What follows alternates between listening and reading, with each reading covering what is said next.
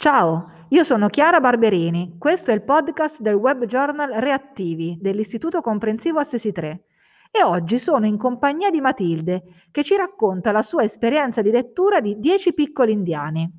Sì, Dieci piccoli indiani è un romanzo giallo di Agatha Christie. Racconta di dieci persone unite da una lettera scritta da uno sconosciuto che li invita su un'isola deserta, promettendogli una vacanza da urlo. Gli ospiti si incontrano sulla nave per la prima volta ed iniziano ad investigare sul mittente di queste lettere. In ogni lettera il responsabile si finge un conoscente dei protagonisti per convincerli ad andare sull'isola. La situazione non è bella, vero? Sì, e poi tutti sono spaventati.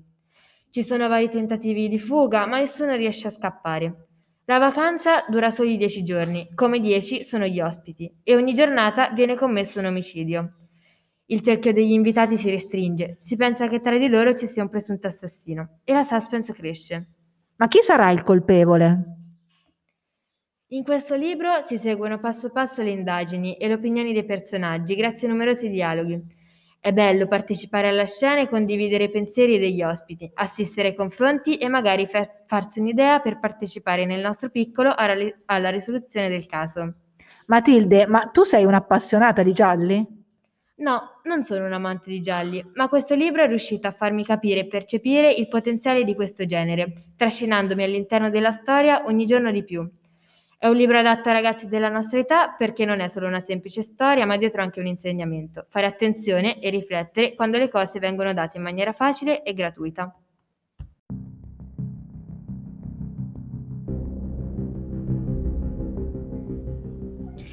Dieci poveri negretti se ne andarono a mangiar. Uno fece indigestione, solo nove ne restar.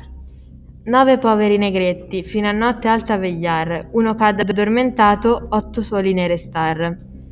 Otto poveri negretti se ne vanno a passeggiar. Uno, ahimè, è rimasto indietro, solo sette ne restar. Sette poveri negretti, legna andarono a spaccar. Un di loro si infranse a mezzo e sei soli ne restar. I sei poveri negretti giocano con un alvear. Da una vespa uno fu punto, solo cinque ne restarono. Cinque poveri negretti, un giudizio andato...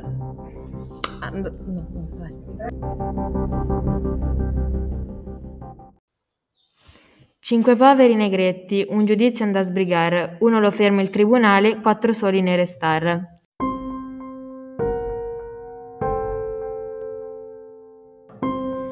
Quattro poveri negretti salpan verso l'alto mar, uno un granchio se lo prende e tre soli ne restar. I tre poveri negretti allo zoo vollero andar, uno l'orso se ne abbrancò e due soli ne restar. I due poveri negretti stanno al sole per un po', un si fuse come c'era e uno solo ne restò. Solo il povero negretto in un bosco se ne andò, a un pino si impiccò e nessuno ne restò.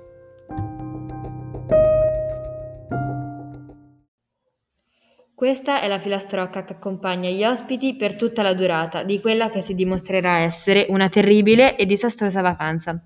Chi sarà l'ultimo a lasciare l'isola? Se in te è scaturita la curiosità e il piacere di fare un viaggio mentale sull'isola, allora corri subito a leggerlo. Grazie per l'ascolto da Matilde.